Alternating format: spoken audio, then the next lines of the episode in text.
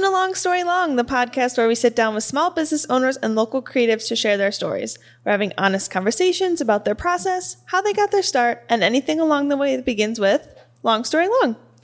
I'm your host, Ashton Warner, co founder of Ava Collective and creator of the Buffalo based clothing line ARW. And today I am delighted to introduce Dr. Samantha Attard. She is a certified yoga teacher. She is a doula. She is an Ayurvedic health counselor. She is a doctor of nutrition. She is the founder of the Buffalo based wellness space Spiro Collective. And she is here to talk about it all. So without further ado, please welcome Dr. Sam. Hi, Ashton. Hi. I'm so glad we're here again. Again, yes. Yes. So we have done this before. We have. um, and your file got it disappeared into the ether. So, but there has been some time passing. Mm-hmm. Yes. So we're starting fresh. I love it. I think So, it's really nice. Just two pals reuniting for a little chat date. It's perfect. It's wonderful. And I'm excited for the new stories that get to come out, the Yes. rehashing of old ones, Yes. whatever kept you up at night from our last conversation. We'll be able to like clarify Perfect. the details, clear the air. Love And- it. Yeah. we're I'm gonna excited. we're gonna re warm up. Okay. So you no one the only person who remembers your fourth mystery question is you and I. So Yes. There's two people. But I gave you a new one. Just to freshen I, it am up. appre- I appreciate the new mystery question. I appreciate it. I like It'll the surprise. Mm-hmm. so let's go back to kindergarten. Okay. What did you want to be when you grew up? Mm-hmm. So in kindergarten, I really wanted to be on this show called The Lawrence Welk Show. Uh, it was a variety show on PBS. Have you checked it out since our last conversation? No. No? Oh my gosh. Okay, Lawrence Welk, old man, PBS. He was like the conductor of the orchestra. Uh-huh. And they had all these different like songs and dances and like little skits and things like that. And I desperately wanted to be a dancer on that show, particularly because like they had like a bubble machine and they would like dance around in bubbles and like it just was like really wholesome and lovely. And that's what I wanted to do. You should revive it. I know. I totally would. PBS is right downtown.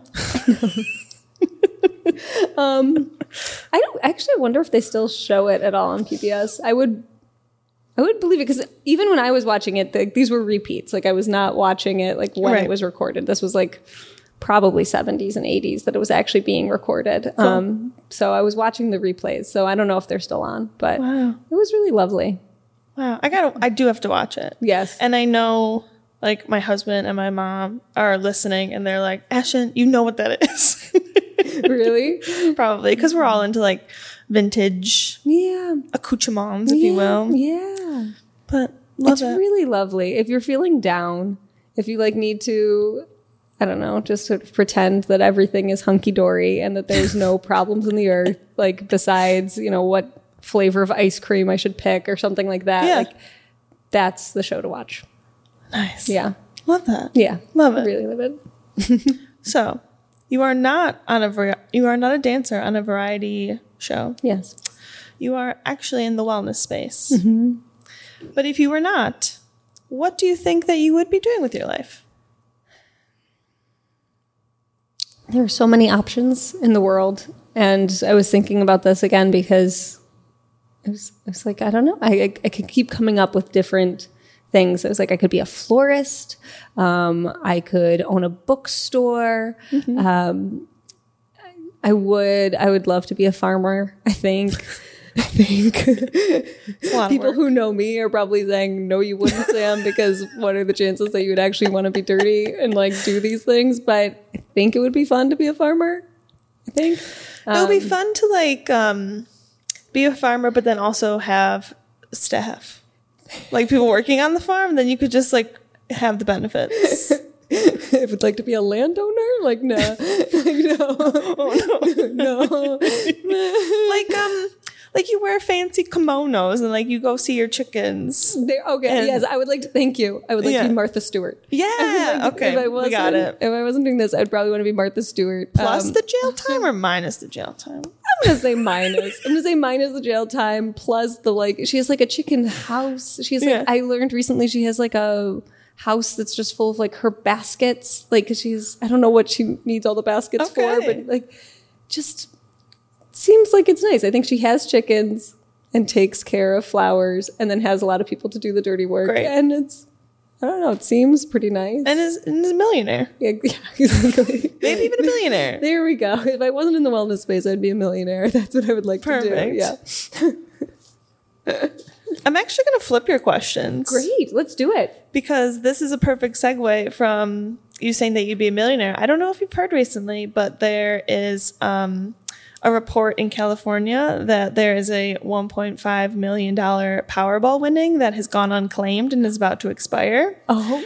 So it's like a race to like people to like look through all their old tickets. Oh my God. So your mystery question Yes. is if you were a millionaire and you won a million dollars from the lottery, what is the first silly purchase that you would make? Oh my god! Okay, okay. Wait, my first silly purchase, or just like the first purchase? Like what's like something like so silly that you would never want to spend the money on that you then had access to do so? Oh, oh, this is. my list is way too long. Actually, I'm like, I can tell you everything that I would. Oh my gosh, I God. Okay, because because like the first thing that comes to to mind, like the first thing that I would do is, I mean, I would I would probably like take a very large trip, like Yeah. somewhere like far across the world, and would obviously go first class the whole way. And because in in like post pandemic world, airplanes are fine. I can do them and mm-hmm. like whatever. And I would like some more personal space. And like I've officially, I've, I've never actually flown first class, but I've become a first class snob. And that I'm like, I'm not going there if I can't go first class. Like, But you've never been in first class? no, no, no. But I'm convinced myself, like I'm not going somewhere really far away unless I'm paying for that big ticket. So, um, so that's my first thought is that like That's a good one. All the places that I want to go to, but that I'm like, you're not gonna go because you're not gonna buy a first class ticket. I would go there. I'd go really far away. Yeah. Um, we were talking about this before we were recording, but I have recently read Crazy Rich Asians. yes. So that's the sa- it's the same vibe. Just always being in first class, getting your own bed in a plane. It's like that would be really nice. There are some very long flights. My Ayurveda teacher um, lives in Bali. It's very far away. We talk on the Zoom. You know, we do not talk in person. Um, Have you met in person? No, we've never met in Uh, person. internet friend. Yeah, I know. My my internet friend. And like to get from Buffalo to Bali is no small feat. It is many, many, many flights, and there are very long flights in that in that sequence. And so that would be a really big dream. That would be really wonderful. Could you meet halfway? what would be halfway? I, I know she loves me. I don't know if she would do that for me. Um, what would be halfway? I think halfway would like maybe India would be halfway. Okay. And that, but that to me again speaks to like how far away Bali is. If India is halfway, which is a ten-hour flight, I think, from like New York or DC. So it's it's far away. Trip. Yeah, it's a really big trip. And I would have thought, because I always thought of Australia as being like the farthest place away that you could go. Yeah. But I think Bali is farther. Like, I think it's like Australia and then you have to fly to Bali. Like, I think it's far. So Yeah, I would like to go to Australia, but it's sounds just too far. it's very far. So I guess you'll never see me in Bali either. I know, right? I know. Australia, Bali. Yeah, New Zealand's supposed to be beautiful. There's like beautiful places in this world. I know there's lots of beautiful places close to home too, but there's also very beautiful places that are very far away. Mm-hmm. And, but uh, how, Tel- teleport. I don't, yeah, exactly. There we go. I would, I would invest my million dollars in teleportation equipment so that I wouldn't even have to go first class. I feel like that would be way more than one million dollars. Oh, but we'll settle for a fancy first class ticket. Fancy first class ticket. That's what I would do. Yeah. Love it. Thanks. So, not your final mystery warm up question. Great. We're popping back to number three. to- Great. To, finish it out. I love it. So, you are a small business owner. Yes. And what would you say is your favorite part about the small business community here in Buffalo? Yeah, I I think it is the way that the small business community is a reflection of Buffalo as a as a whole, which is like people are incredibly friendly and nice and just want to help you out and are interested in your stories and mm-hmm. are interested to hear what's going on with you and then they hear what's going on with you and say oh that makes me think of these four people that i know or have you done this or it just without being like a overbearing kind of way i just find it's just like they genuinely want to help and they genuinely want to like see you succeed and Yeah. that feels really nice Yeah. it feels really really lovely I say it often, but it just so true always. There's just room at the table for everybody. yeah And everybody is so welcoming. Yes, I feel like there is room, and it is. Again, we were talking a little bit before this. You know, we talked about Ava Collective and like and being able to show up and like that. There's room for the pop up markets because everyone's pop up markets are different Yeah. or have like a different vibe to them or different vendors that come to them. Like there's room for a lot of like diversity in the business space without being like Ava Collective is the only pop up that exists ever in the world. Is it though? just kidding. Shameless plug. yeah it's the the best but it might not be the only No, it's that's okay no, yeah but like but just that, that there's this room for different businesses and everything to exist and like, Definitely. Right we're talking about bagels like there's a there's a bunch of people that are making bagels that are making really great bagels and Mm-hmm. i'm so grateful that they're all there and now they're in different spaces and some of them are open on the saturdays and some of them are open on the sundays and like Mm-hmm. it just there's there's room Everybody's got their own vibe. yeah. Love and it. It's like, and that's okay. Yeah. And it's okay. And it is celebrated. That's exactly. Exactly. Love it. Yeah. Well, do you feel warmed up? Yeah. I mean, I feel like it actually got a little chillier in here in the last like, but I'm, but I'm good. Yeah. It's always warm in here, so. I'll take what I can get. cool. Okay. Got it. Okay. So this is, okay. Perfect. Perfect. So, take us back to the beginning of your career and let's talk a little bit about your educational background. Let's talk about your experience in school, your career goals, etc. Yeah. I think that sounds wonderful. Um, I think it might be worth taking 14 seconds to just say what Ayurveda is and like what it is I actually do because like Please. there's like a lot of like names and like things I've studied and all that sort of thing. But like, what do I ultimately do at the end of the day is I counsel people on health mm-hmm. and I counsel people on health from an Eastern medicine lens, which is Ayurveda, which is the ancient Indian system of medicine and healing. So like the way you'd go to a chiropractor, an acupuncturist, a doctor, I like, you know, I talk to people about their health from an Eastern medicine lens. So um, I think that's just important because let's see, I first learned about Ayurveda in college through yoga um, because yoga and Ayurveda are highly related. Um, and I was studying engineering at the time. Um, I don't even know why I was studying engineering at the time, but I was studying engineering at the time because it was something to study and because studying engineering was my way to be in New York City, which is where I wanted to be. Um, and learned about Ayurveda and thought it was wonderful, but also be, being an Eastern science, um, it wasn't one that was being talked about as highly and talked about as often. And so I ended up pursuing a more Western route of like study. Um, and so I went down to UNC to study nutrition and got a PhD in nutrition. Um, all of it happening because what I cared about was how do we help people feel well and really seeing how what we eat, right, like literally makes our tissues, like literally makes our bodies. It just made sense to me that food has to be at the cornerstone of this um, and that it has to be a really important piece of any time that you're trying to like improve your health that we have to talk about food and that was how i felt about it. I know not everyone feels that way but like to me i was like food is so important. And we love food. I come from a big italian family. Like we spend a lot of time thinking about food. My grandparents were farmers in italy. Like we, we you know growing food uh, cooking food eating food like we spend a lot of time with food. And so um, it always felt really important to me.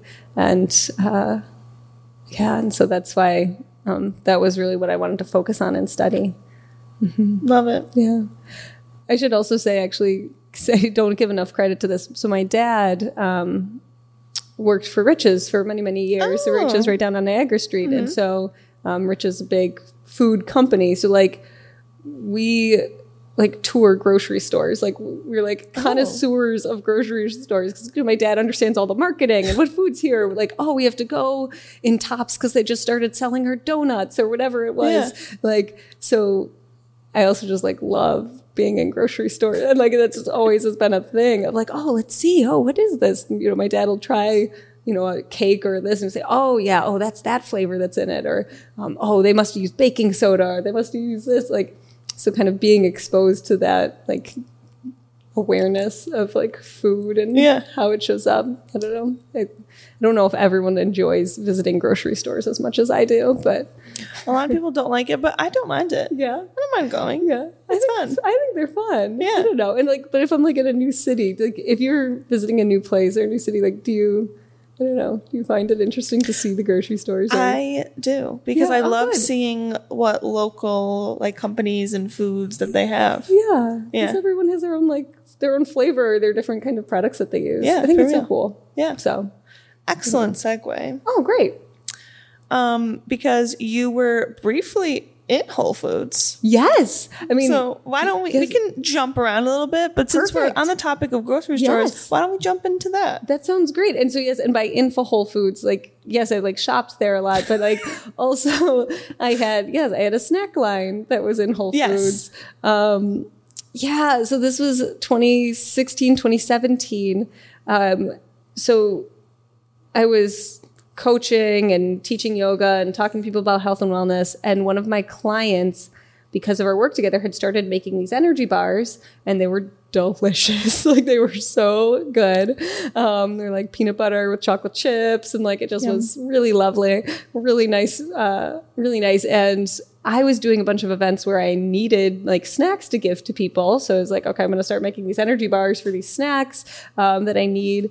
And then we ended up talking to this woman who owned a juice bar and she said hey can i like can can we get these bars? Um, and suddenly i was the owner of a snack company. Um, and because pretty quickly he had to back out for his other reasons so then it was like only you. my yeah it was like my and like that juice bar was in dc which is where i was living at the time. And it was like okay. And so i found a commercial kitchen and i developed a bunch of other snacks so that i had like a whole line like so mm-hmm. you because you couldn't have just one bar. You had to have like a, a set of snacks. And then suddenly i was like pitching whole foods and other places to try to get Crazy. my snacks in their stores. And they Yeah. were. And it was cool. Yeah. So, like in that whole process of essentially just having this in your lap, yeah. were you like, okay, this is what I'm going to do now? Like, it's the perfect mixture of nutrition and food and grocery stores. Like, did you see this as your lifelong thing, or were you just kind of like, I don't know, let's just see where this is going? Yeah, I think, I mean, I think there's a lot of reasons why it felt like the right step. Because mm-hmm.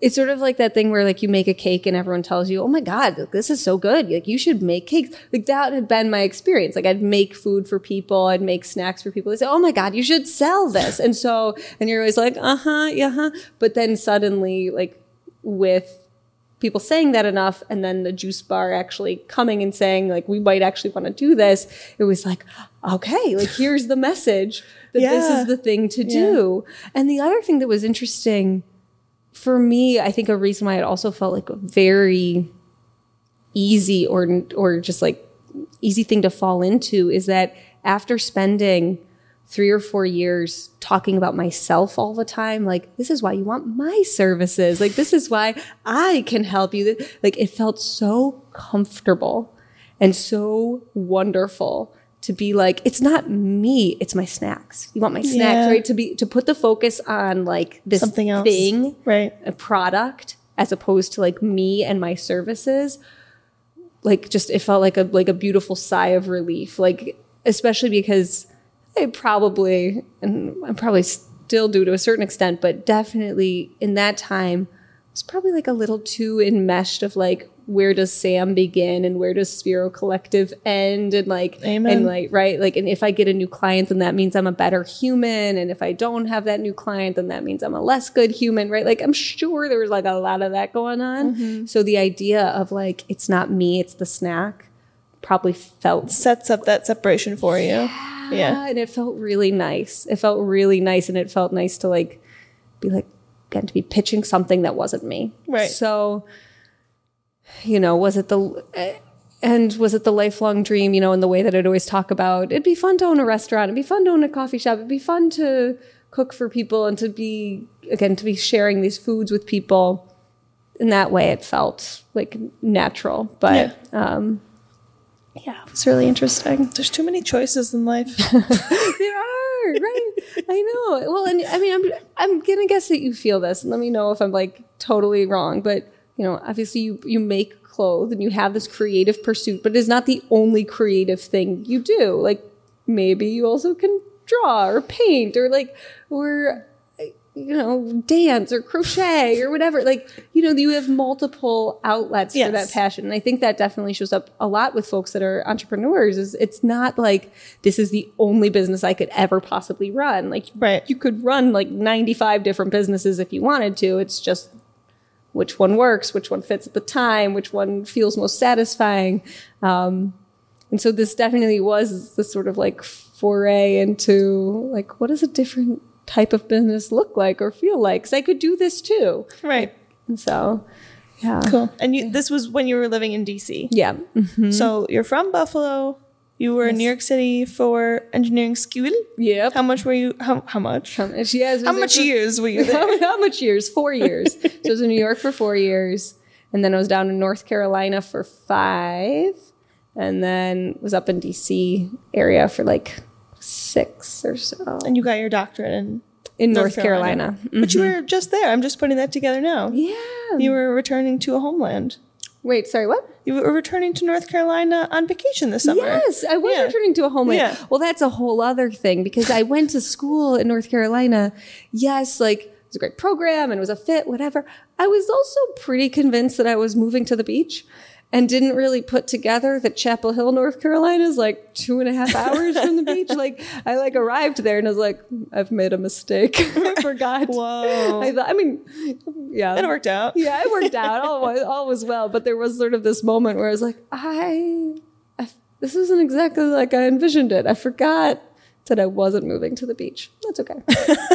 I think that might be the same reason why I struggle to like commit to buying a house is because I've made multiple decisions in my life where like after like a month I'm like, oh wait, I forgot forgot to do that due diligence and like do the Google Maps on how far away the beach is actually from my school because I'm not moving Fair. to the beach. You know, it's just as funny. Did you feel that way um, living in New York as well? Like you move there and you're like, this isn't what I was imagining. No, actually, it was exactly. It was like wonderful. Really? Yeah, I really loved. Yeah, I mean, it was like different and hard and weird and like weird. all the stuff that happens, but I really loved it and where I lived. Yeah, yeah. Yeah. School, I guess I had a little more of like this wasn't what I was imagining, maybe, but Yeah. but New York City itself, I really loved. I know you had a uh-huh. different experience. I know you Yeah, I felt. Yeah, It's okay though. Oh, right. No, and we talked about this, right? Of like, because if you would like, depending on the neighborhood or where you Definitely. are, because I think that's what I would say. You know, if I had landed in the middle of like Times Square, I don't think I would have felt as happy with my New York experience. But I mean, for a long time, like I wouldn't like I just stayed in my little neighborhood, my Right. little bubble, and that was what I loved about New York is that you didn't have to leave your neighborhood to do whatever it is you needed to do. Right. Like that was the coolest piece to me. Yeah. Um, and so I didn't. I just was just in my little Just neighborhood, and it was, yeah. And Maybe was- one day I'll live my New York fantasy. Yeah. Like I have friends who live in Brooklyn Heights and their life seems great. yeah. It's so funny. I, is there something like specific to your New York fantasy, or like what is it that you need or want? Yeah. Thank you for asking. Yeah. Welcome. So, in an alternate universe, Yes. I would be living in mm, probably either Williamsburg or Okay. Lower East Side. I would say. Yep. Something posh, not Yeah. Soho. Yeah. Too posh. Yeah. Yeah. Um, I'd have some dogs that I'd bring to daycare every day, Got and it. I'd have a fancy apparel job. Got it. Oh, That's it. okay. Got it. But in Yes. reality, I lived in a teeny tiny um, studio apartment in Pelham Bay in the Bronx Yeah. with one cat who is Yeah. my angel baby, but it's a different version. It's really interesting. And like, I hate to be all like in the olden days and like, and thinking about like the ways that like times and things change, but like, I, th- I do think it just it's the the circumstance you end up being in and also the time like 'cause i think i was in new york like a little earlier than you like i was there 2006 2007 Mm-hmm. Yeah. like so then like that was even before williamsburg was like that The thing. yeah like it was growing like while i was there. And so like so that was different. And like we just didn't uh, i don't know. It just i feel like the east side was more affordable. Because Mm-hmm. i lived in the lower east side and in east village. And like you could actually live there. Right. and, you know so that was exciting. And um and even just the nature of where I went to school, I was like laugh because I went to school called Cooper Union, which is near NYU, and like Cooper Union and NYU kids have the best views in Manhattan. Like I like because of where the um the dorm was for my freshman year, like I had a view of the Empire State Building and thing, like like you get these experiences that you could not otherwise have without very extensive funds, and I Yes. realized that a couple years in as well. Yeah, right? yeah, yeah. And so um so I guess just to say I understand the alternate universe and and just to say that you know if it was five years earlier maybe you could have lived in the Lower East Side and had the fancy Maybe. apparel job like stuff just changes and shifts it's hard Amen. Yeah. But then I would have never started ARW and I would have never fell in love with the small business community and I would have never started this podcast and we would not be here. exactly I know so thank God it didn't work out for you as you go home it's like I wish I had the doggy daycare Oh no. no. no We have a cute little house and we have now three cats. that's beautiful They're my angels. that's so wonderful yeah. My husband's fine too. That's good He's always been in the picture. So yeah. Yeah. yeah. But it is just interesting those like twists and turns and and and, and how timing affects it and how because even okay, I'll give one more example. I'll bring I'll bring it a little bit back to like the Whole Foods thing. Mm-hmm. You know, if I had started my business two years earlier, the market would have been that much less saturated. It would have been that much easier to actually grow my business. Or, ooh, here's another example. If I had started my business a year and a half later, because the commercial kitchen scene was growing so much, instead of being locked into a two year, $2,000 a month payment for my commercial kitchen space, I could have been paying $60 an hour and like, Damn. and not like completely drained all my finances doing the business. Right. So I have a friend that started a, a snack business a, a little bit after me, and she was able to do it in a completely different way because the commercial kitchen space had changed so much in DC, and in a way again that where it was a lot easier to take risks because there was not nearly the same upfront costs, and so it's like such a funny one with business. They always talk about like the way that timing is so important and that it's not just are you a good business owner? Are you a bad business owner? It's like, did you land in the right space in the right time that actually made your business possible? Um, I think Amen. it's so fascinating because it would have been. I mean, who knows? Maybe I'd be still running the snack business if I had had that True. different experience, or not. Who knows? But um, but it definitely would have been different. Right. It definitely would have been different. crazy. I know. It's fascinating. It is. Yeah. It's kind of spooky, but it's fascinating. I know. so with timing, Yes. from North Carolina, you moved to DC. Yes. So tell me more about like that time in your life. Yoga was a part of your life too. So Mm-hmm. maybe talk about a little bit more how you got into that on an instructor level. Yeah. So, um, because let's see, I started my business and sort of realized I wanted to be teaching specifically on on on wellness, yoga, Ayurveda, um, and health. That happened while I was at grad school, and that was this realization during grad school that um, like even though we've learned a lot nutrition and western nutrition is fabulous and wonderful for many things we've also forgotten a lot of things. We've forgotten a lot of wisdom. There's a lot to be um, to be learned from these ancient traditions as well and sort of realized that, that, I, that i really wanted to bring that in a personalized one-on-one basis. So it was around that same time that i was also doing my yoga instructor certification because i was sort of in this like what do i want to do? Because i know it's not going to be academia. I know i'm not going to be a researcher for the rest of my life. I have to figure out what it is i want to do with myself. So yoga teacher training was a part of that, and then eventually starting um, Spiro Collective, which used to be called Happy Healthy Human. So like starting Happy Healthy Human, which is now Spiro Collective, um, was all part of that. So during my last year of grad school, I was finishing my doctorate while sort of running the business part time and on the side. And then when I graduated, moved up to DC um, and kind of like bang, started it full time. It was like, here I am. Yeah. Um, and that was hard because I moved from like a community in a place where like people knew who I was to no one knows who I am and I have to start this all again. So that time of my life was very um interesting. Like I mean because you you're kind of taking what you can get, you're trying so many different things. I was using the service called thumbtack where they would basically like match you with people that wanted like a yoga instructor on demand you know like Whoa. yeah like it was so i would go to a, i taught a few classes and people through that.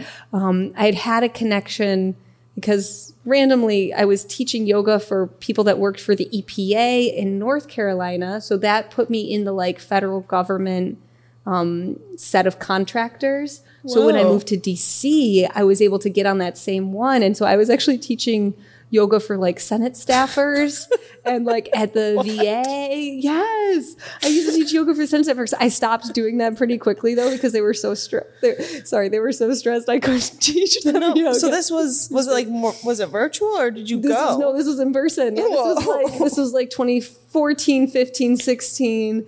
Um, no, so it- no, sorry, 2015, 16, 17. Mm-hmm. That I was like, yeah. So I'd go to the VA, I'd go to the Senate, um, and teach folks yoga. Yeah, and but like, they were not having it. yeah, they were fine. It was I felt so bad for them because a lot of these it was a lot of the staffers, so they're all like between the ages of 22, 24, 25 and they're like running our country and they're um like they have to be so connected to their phones because they're like at the beck and call of whatever's happening um, Right. with their like senator and whoever they work for so they like they all had their little blackberries out and in the yoga class and they just this was hard. It was a stressful time. So, um, yeah, so it like was just running around and teaching where I could, and you know, having my clients where I could, and Yeah. um, so it was like a very interesting time. Yeah.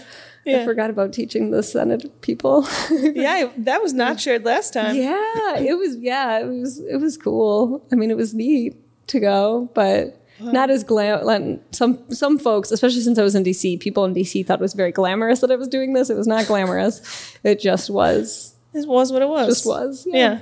it was cool. So how long were you in DC for? About six years. Six years. Wow. Yeah. So we came back up here. I guess twenty twenty one. Mm-hmm. COVID move. And then at what point did you stop the um, snack bars? Yes, snack bars stopped 2018. So I think I ran it through 2017, middle of 2018. and 2018, it stopped. Um, it was funny. I actually went to Spain for a wedding, um, and or no, Portugal. Sorry. Um, Portugal for a wedding, and while I was there, like I think I had like a dream or something, and I was like, I need to close the snack business. Whoa. And like on the the plane home, I remember like talking with my husband through like a pro con list, and basically arrived back in the U.S. and started shutting it down. And I was like, this is done. Yeah, yeah. Wow. I know.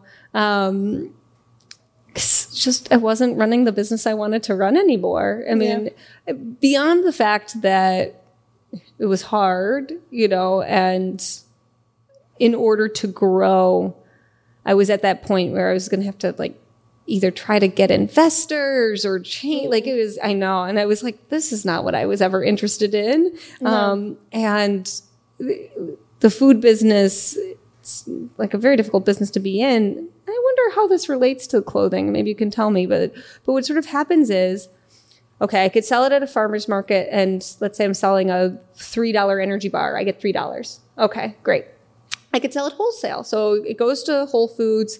And so instead of $3, I get, you know, whatever, $2 from it. Okay. But then if I want to get into more Whole Foods, I need a broker. And then the broker is the person that's taking it around to the Whole Foods and telling them, hey, you want these bars. So now I'm making a dollar fifty per bar, hmm. you know, and then like you keep adding on those things as you grow so that your margins get smaller and smaller and smaller. So it's like this weird thing where it's like, okay, if I make an extra thousand bars in order to do this stuff with this broker and to be in that many more stores, I'm going to make that much less money per bar. Right. So it's like diminishing returns. The math was very difficult. And I was like, this. This is not what I was trying to do. this is not the goal that I had. Um, I, I, it just, and so kind of taking that next step to like, I'm going to really try to get an investor or really try to ramp up my production and decrease my actual costs coming in just didn't make sense anymore for me.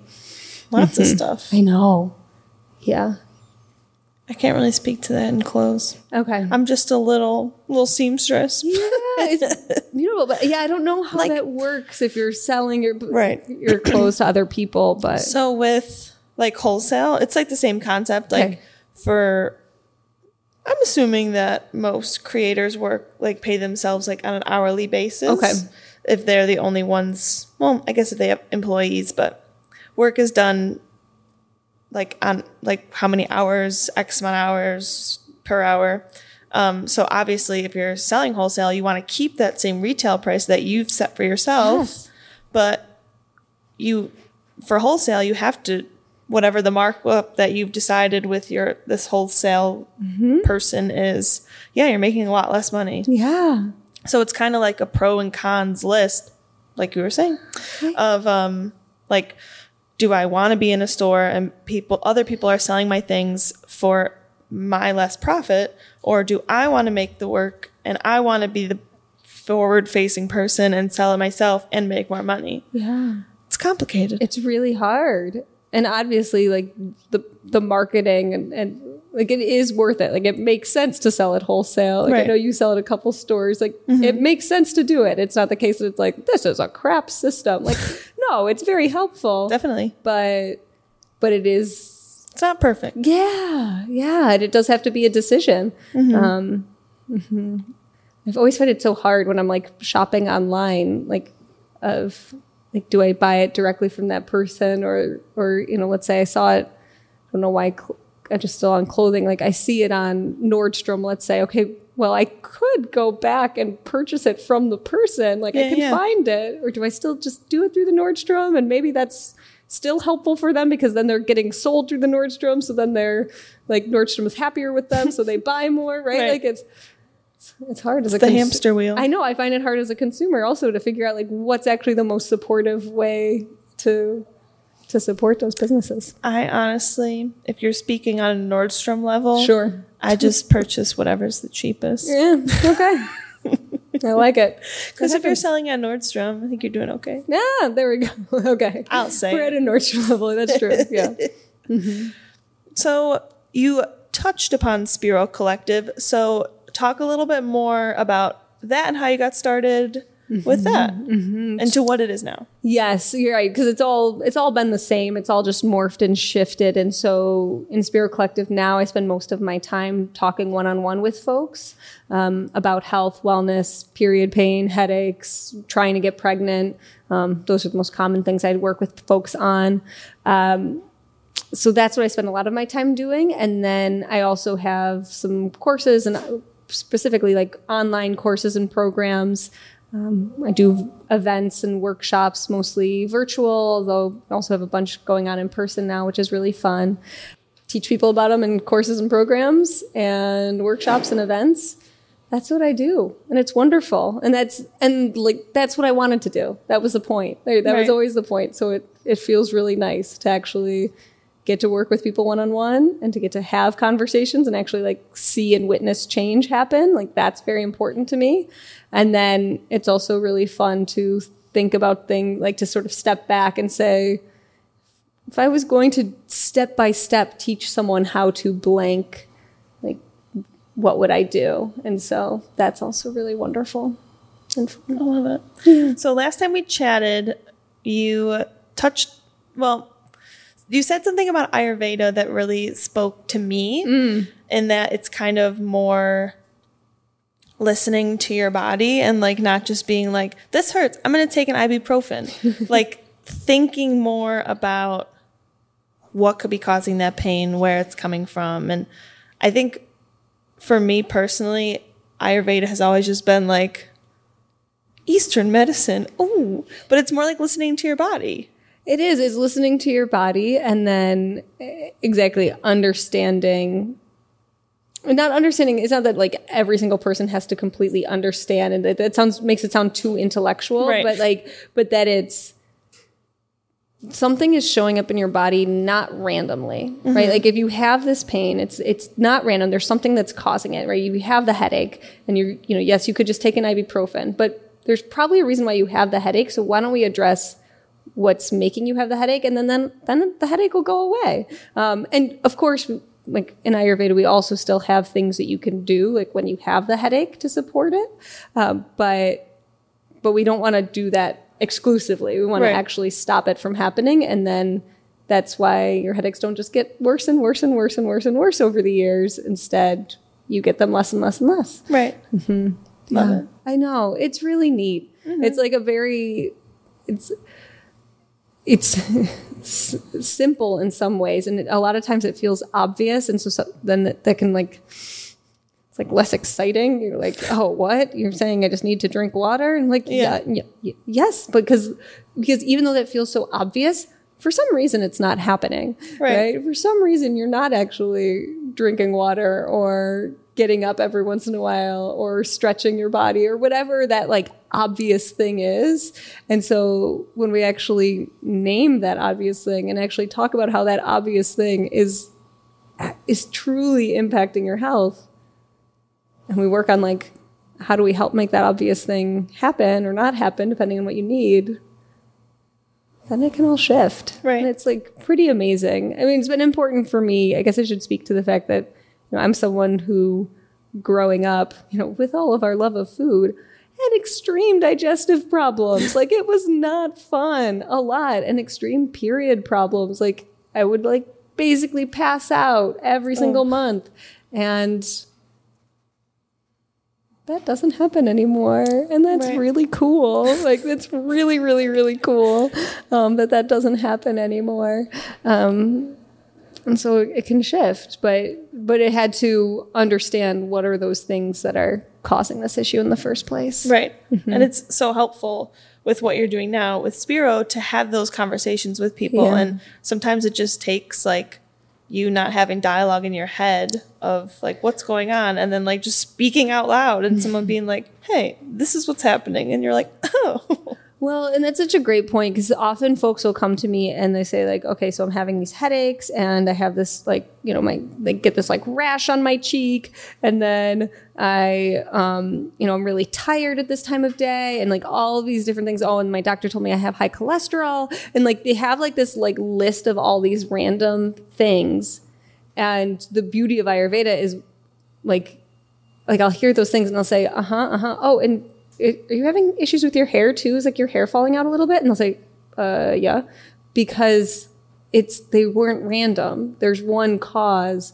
that's manifesting in a bunch of different ways in your body, and so it's also a wonderful thing to like go from this dialogue or this um, labeling of like, oh my god, something's just so wrong with me because I have these nine problems to saying no, there's just one imbalance that when we fix it, like the nine problems are all going to calm down. Right, like a domino effect. Yes, it's so cool. Love it. I do love it. So going back a little bit to the small business ownership of it all. Yeah. It's this like trend on like social media and just within the space to be like the cool like overworked business owner like i only got two hours of sleep but i got all this product done for you isn't it great don't, is, don't you want to buy it um, so i was wondering if we could speak a little bit more to that and like why that's not effective and like how we can maybe kind of make that shift into becoming more effective. Right. And it it comes to mind is is first kind of a moment of stepping back and and looking honestly at those situations and saying, you know, is this really working for me? Right? It seems like this is so great. I got two like I got 2 hours of sleep and I got so much done. And it's like, okay, well, how effective was that work? Like are you really proud of all that work that happened? Were you able to do anything today? Cuz great, you got all that work done last night, but are you going to are you going to do anything today? Because maybe you could have slept and then done work Right. today right? Like so so kind of taking that moment to step back and say am i actually being effective? Is it really that much more productive for me? And am i not paying the price in some other way? 'Cause probably your body is or your mind is or your relationships are like so i think that's the first piece that i always think of of, like step back and and ask yourself if it's actually working. Um, because it is the case that you know your body your energy like when we talked about like being connected with your identity with your business but you know while your identity doesn't have to be connected you are the manpower behind it. And so uh, so taking care of yourself like is the most important thing you could do. Just, i think i actually posted on this on, about this on instagram today now that i'm thinking about it. Isn't that so funny? Um, of just this idea of like if i don't take care of myself how could i possibly take care of this my business right, Right. how could i possibly take care of these other things um does that answer your question I don't know if I got Definitely. there. yeah Yeah. so i think that's Yeah. important to just sort of check in on like yeah the check in Right. on, on is this really working Yeah. Mm-hmm. Because I know if I would be lying if I said I didn't find myself in that situation a time or two. sure Um, but yeah, it's definitely like, okay, I'm gonna get this done now, and then I can sleep until noon. yeah right Right. right And just flip flop the two. Well, and exactly, and like my example, I'll say, "Oh, I like, wait, I just really want to get this email out." Like, I know that looking at my phone and my computer and doing work stuff before bed is going to make me not sleep as well. But I'll just get this one email out, and it's like, okay, but now you didn't sleep well, and the entire next day you're only at like you know halfway there. Right. Like, you could like. like is it really working i know you know the words are just not even coming out anymore but Right. i i totally i do it i do it myself all the time i have to like remind myself that like if i go to bed like that is good for my business like Yeah. if i if i eat breakfast this will be good because the other thing that shows up and i'm teaching a workshop about stress in a couple weeks and this is one of the things we talk about is the way that our brains and our bodies they don't understand the difference between physical and mental stressors. So if you're running on empty right you didn't eat breakfast. So your body's kind of like again running on empty. It's in a stress state. And then you get that email that the vendor has to drop out of ava or this person is dropping the clothing or whatever. Like you get that bad email.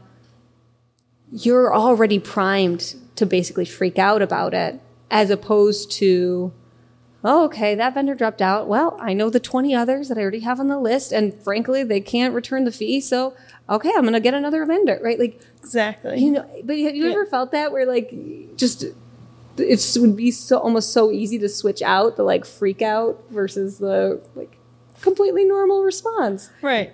And taking care of our bodies can be the difference between those two responses. It's like when you're watching a movie and you see the character like do something very dumb, and you're like, "Why are you doing that? That doesn't make any sense." yes. Yeah. I know. I know it can be painful to watch. And again, like none of us are sitting there and like being like, I am going to sabotage my business by not eating breakfast this morning. Haha. Yeah. But but it is at like but I think we don't take the, enough time or just there's not enough conversation about acknowledging that taking care of yourself will be taking care of your business. So Yeah, give for real. yourself that. Yeah. Because you are the face behind your business, and you're the one that has gotten yourself here. Yeah. Yeah. It's Got to true. take care of yourself It's true. You deserve it. for real. Mm-hmm. So let's talk a little bit more about the business and for you. What would you say that your favorite part of owning a business is, and what are the hardest or your least favorite parts?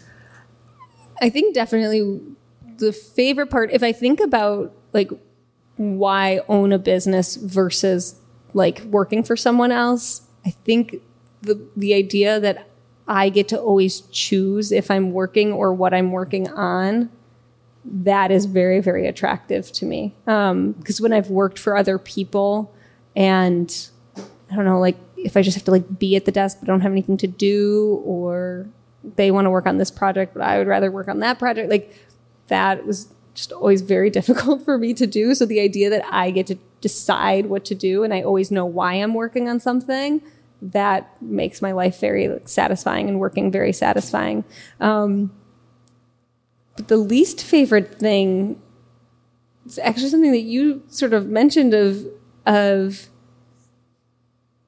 of like like you're the one that got you here and you're the one that's doing it. Like the 100% responsibility is sometimes scary and overwhelming. And For the idea real. that like no one knows my business as well as I do and no one can. So people can give advice, but no one can make the decision that like this is what's going to be best for your business. And Right. that's always going to rest 100% on me.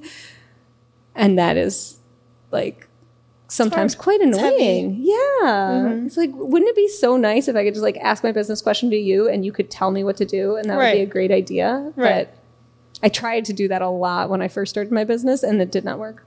No, because you're kind of also looking for a specific answer. Of course. And when you don't get it, you're like, but but there's this one other part that you don't know about that let me explain. yeah. yeah.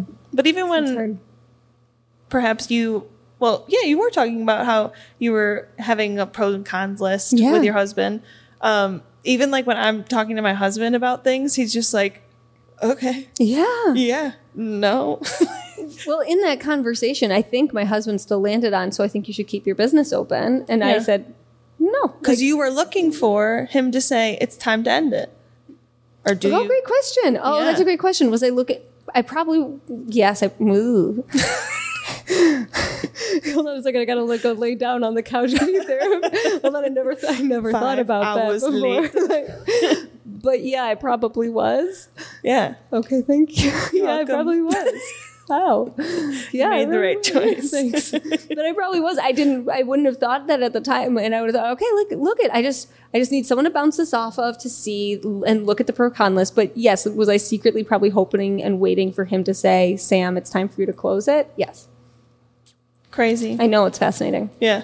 And even like when I have those conversations with my husband Nolan, and then like I'm like, I don't know, should I just like stop it all end it all? And he's like, Well, why don't you? And I'm like, No, I shouldn't. He's like, Well, what do you want me to what do you want from me? You just want someone to have the magical answers. Right. And the magical answers don't exist. Totally, I know it's really hard. It's really hard. Yeah. So But it's something that everybody goes through. It's true. It's true. And it's a great point. Okay, so I'm going to say one last thing on that, which is I think this is also why entrepreneurship is like wonderful for life. Like, I think it's a wonderful life experience because that is actually true for everyone, even if you don't own a business. But I think it becomes that much more obvious with a business. And so it's very nice practice to realize that when it comes to life, no one can decide what I can do. Anyway, Very true. So with that all being said, yeah. what would you like to see for the future of Spiro? Do you have any ideas? in many ways it's beautiful and i know it's always going to continue evolving and changing and shifting right like because of course it is there's no way it's going to stay stagnant um, i definitely always still want to be meeting with people one-on-one that's important to me i would love to actually have my own dedicated space and office i currently share space um, at carey house in buffalo which is wonderful um, but it also is always lovely to think about whatever space you could build and being able to just create that environment that you'd like to have. Um, and I'm going to continue putting it out there because I, I do have dreams of like having enough support staff around me to be able to teach more and share more. Like I can only teach so many workshops, not just because like taking the workshop takes time, but setting up the event page takes time and writing up the description and the marketing. Like, so having more folks to support me in all of those pieces so that I can just go out and teach is the dream. Is the Yeah. dream to me. Yeah. I know it's like there's like the little minute things that take the most time that you just want someone else to do it. Of course, right. I know. Big surprise. I would like someone else to take care of all the dirty work. We're all back here at the beginning But again. No one can do it the same as you. But no one can do it the same as I can. I know. Part of me is like, no, just do it. Just that's fine. Right. But Just um, find the time. yeah, but it, but that would just be nice because I, I guess it is the case. It's not that I just want to like get rid of those things because I've had points where I've had more people working for me and not, and I and I'm fine doing some of these things, but recognizing that it is keeping me from doing the pieces that only I can do. That's where I'm like, oh, I would love to have that, and recognizing that some people are like way better at other things than I am. Like Very true. marketing. I do not have a marketing degree. I do not have a, co- like I'm not a great copywriter necessarily. I try. I work really hard on it, but like right. There are other people that can do these things better, and I would love to support them in doing those things. um, and that would be cool. Yeah, I feel mm-hmm. that. Mm-hmm. So, would you happen to have any advice for someone who is interested in being in the wellness space as a career path? Hmm. Advice for anyone interested in being in the wellness space as a career path. I think there's a, a moment to sit down and ask why it is you're sharing what you're sharing or what it is you want to do. I'm especially thinking about the- there's sort of this like like this was a big thing in the yoga space of like I was a lawyer and I was unhappy and so now I'm a yoga teacher and now my life is like all sunshine and roses.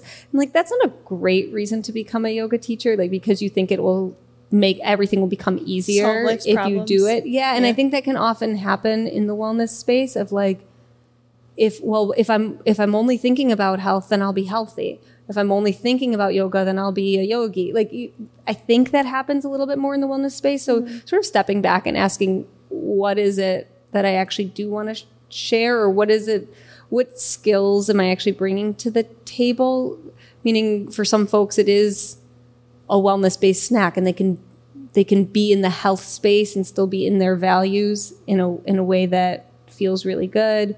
For other folks it is teaching and they care about teaching. For other people it's one-on-one practitioner work and that's what they would like to do. But so I just just invite that sort of step back and of like, do I think that this is just going to solve my life by being in this space, or do I actually have something I want to be sharing and giving?